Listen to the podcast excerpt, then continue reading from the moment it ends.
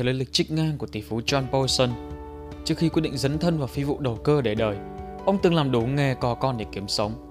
Vốn là một sinh viên đại học Harvard, tài năng có thừa, bản lĩnh không thiếu, nhưng điều ông kỳ vọng là cơ hội thì chưa một lần mỉm cười.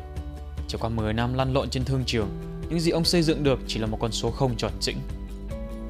Những kiến thức lý thuyết và kinh nghiệm thực tiễn cần có để sau này tự khẳng định mình trong thế giới đầu cơ được Paulson tích lũy ở trường học và qua quá trình giúp việc cho những nhân vật gạo cội của thế giới tài chính như Leon Levy trong công ty Odyssey Partners, cho ngân hàng Penston và tập đoàn đầu tư tài chính Cruz Partner. Paulson cũng học được luôn từ Marty Cruz một triết lý đầu cơ. Hãy để ý tới xu thế giảm, còn xu thế tăng thì tự nó sẽ đến. Có nghĩa là hãy đi tìm, hãy phát hiện và thậm chí hãy gây dựng một xu thế giảm giá trên thị trường. Còn tăng trở lại chỉ là vấn đề của thời gian. Vì sử dụng tiền của kẻ khác nên Paulson thời kỳ đầu không dám mạo hiểm. Ông không đầu cơ vào bất cứ thứ gì liên quan tới bất động sản mà thần túy chỉ đầu cơ vào sự thành công hay thất bại của các thương vụ hợp nhất công ty. Đầu cơ như vậy sẽ gặp ít rủi ro hơn, không phải chờ đợi lâu mới có kết quả. Công ty của Paulson cứ tà tà như thế, và trong gần 10 năm đã biến Paulson thành một triệu phú. Nước lặng là nước sâu.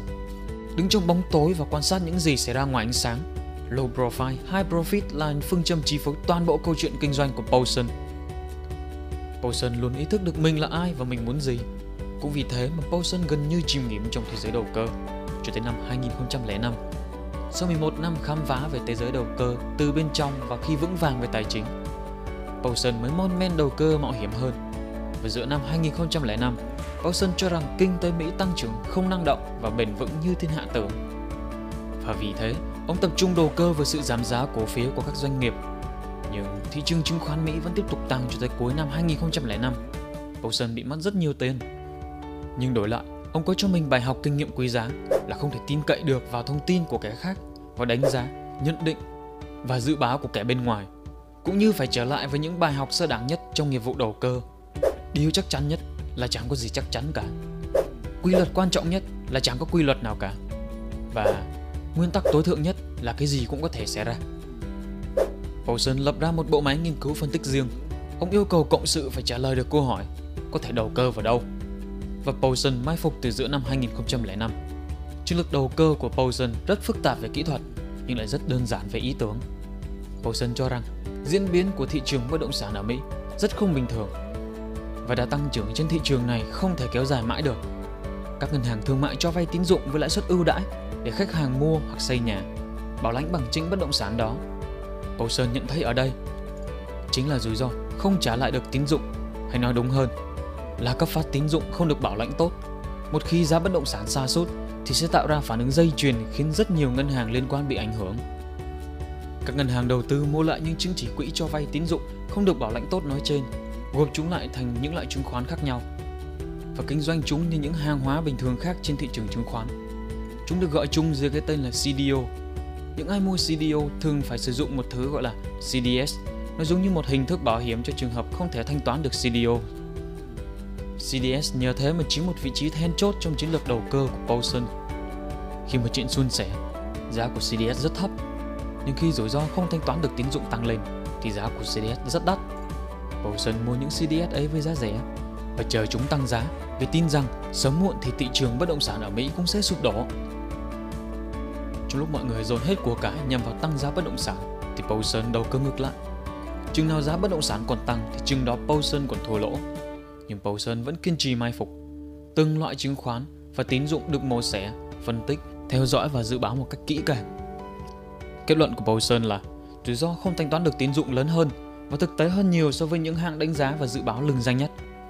Paulson coi đó là cơ hội mà tôi đã chờ đợi cả cuộc đời.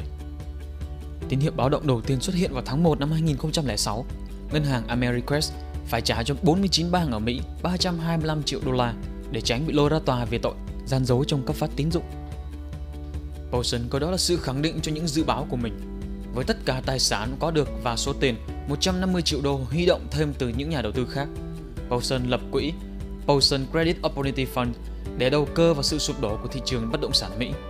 Cho tới giữa tháng 6 năm 2006, Paulson vẫn còn bị mất tiền. Nhưng những gì xảy ra sau đó thì đúng y hệt suy tính của Paulson. Bear Stearns sụp đổ, khủng hoảng tài chính nổ ra và Paulson thu về 3,7 tỷ đô la trong năm 2007. vượt xa kỷ lục do George Soros lập với 2,9 tỷ đô la thu nhập trong một năm, hay James Simon trước đó là 2,8 tỷ đô la. Và thế giới đầu cơ lộ diện thêm một ngôi sao mới. Về sau, Paulson đã khái quát hóa bí quyết thành công của mình, đó là sự kiên trì, biết mình và biết thời thế. Giới quan sát cũng cho biết, để có được những thành công đó, Paulson đã phải đối đầu với hàng chục công ty khác ở phố Wall. Ông từng bị đối thủ cáo buộc có những hành động nhằm thao túng thị trường với chính quyền. Paulson phải đối mặt với sự hoài nghi của các nhà đầu tư khác. Để tránh bị thọc gậy bánh xe, thông tin về vụ đầu tư quyết tử này thậm chí còn được bảo mật đến mức ông sử dụng cả phần mềm ngăn chặn các nhà đầu tư khác chuyển tiếp email của mình. Tuy nhiên, năm 2011 được coi là năm làm ăn vận hạn của Paulson. Quỹ đầu cơ do ông cầm đầu liên tục gánh những thất bại, hàng tỷ đô đã không cánh mà bay sau những quyết định sai lầm của ông chủ. Sau những phi vụ thắng đậm năm 2010, Paulson quả quyết rằng năm 2011 ông sẽ tiếp tục chiến thắng. Ông bắt đầu đặt cược lớn hơn và mạo hiểm hơn bằng cách mua lại số cổ phần lớn của các ngân hàng như là Bank of America, Wells Fargo, JP Morgan Chase và Capital One. Ông cũng dốc túi thâu tóm cổ phiếu của các tập đoàn khai thác vàng mà ông dự kiến là sẽ tăng giá trị khi lạm phát tăng. Tỷ phú này cho rằng nền kinh tế sẽ hồi phục và ông sẽ thu lời lớn hơn từ những khoản đầu tư này. Thế nhưng, hầu hết các thương vụ đầu tư của ông đã suy giảm giá trị nghiêm trọng khi thị trường ngày càng đi xuống và cuộc khủng hoảng tại châu Âu diễn biến tồi tệ hơn. Thảm họa chưa dừng lại ở đó. Không lâu sau khi ông liều lĩnh thâu tóm công ty Sinofresh, công ty này đã bị Ủy ban chứng khoán Ontario ở Canada buộc tội lừa đảo. Paulson thậm chí còn bị một cựu đồng sự kiện lên tòa án Miami ở Mỹ vì không kiểm tra, thẩm định đầy đủ trước khi rót vốn vào đầu tư. Từ sau những lùm xùm này, tiền trong túi ngày một hao hụt đi, tính tăm của Paulson cũng sa sút nghiêm trọng. Nhìn lại một năm đầy đen tối, các quỹ của Paulson gánh những khoản lỗ khổng lồ rất khó để tính toán chính xác được khoản lỗ thực sự.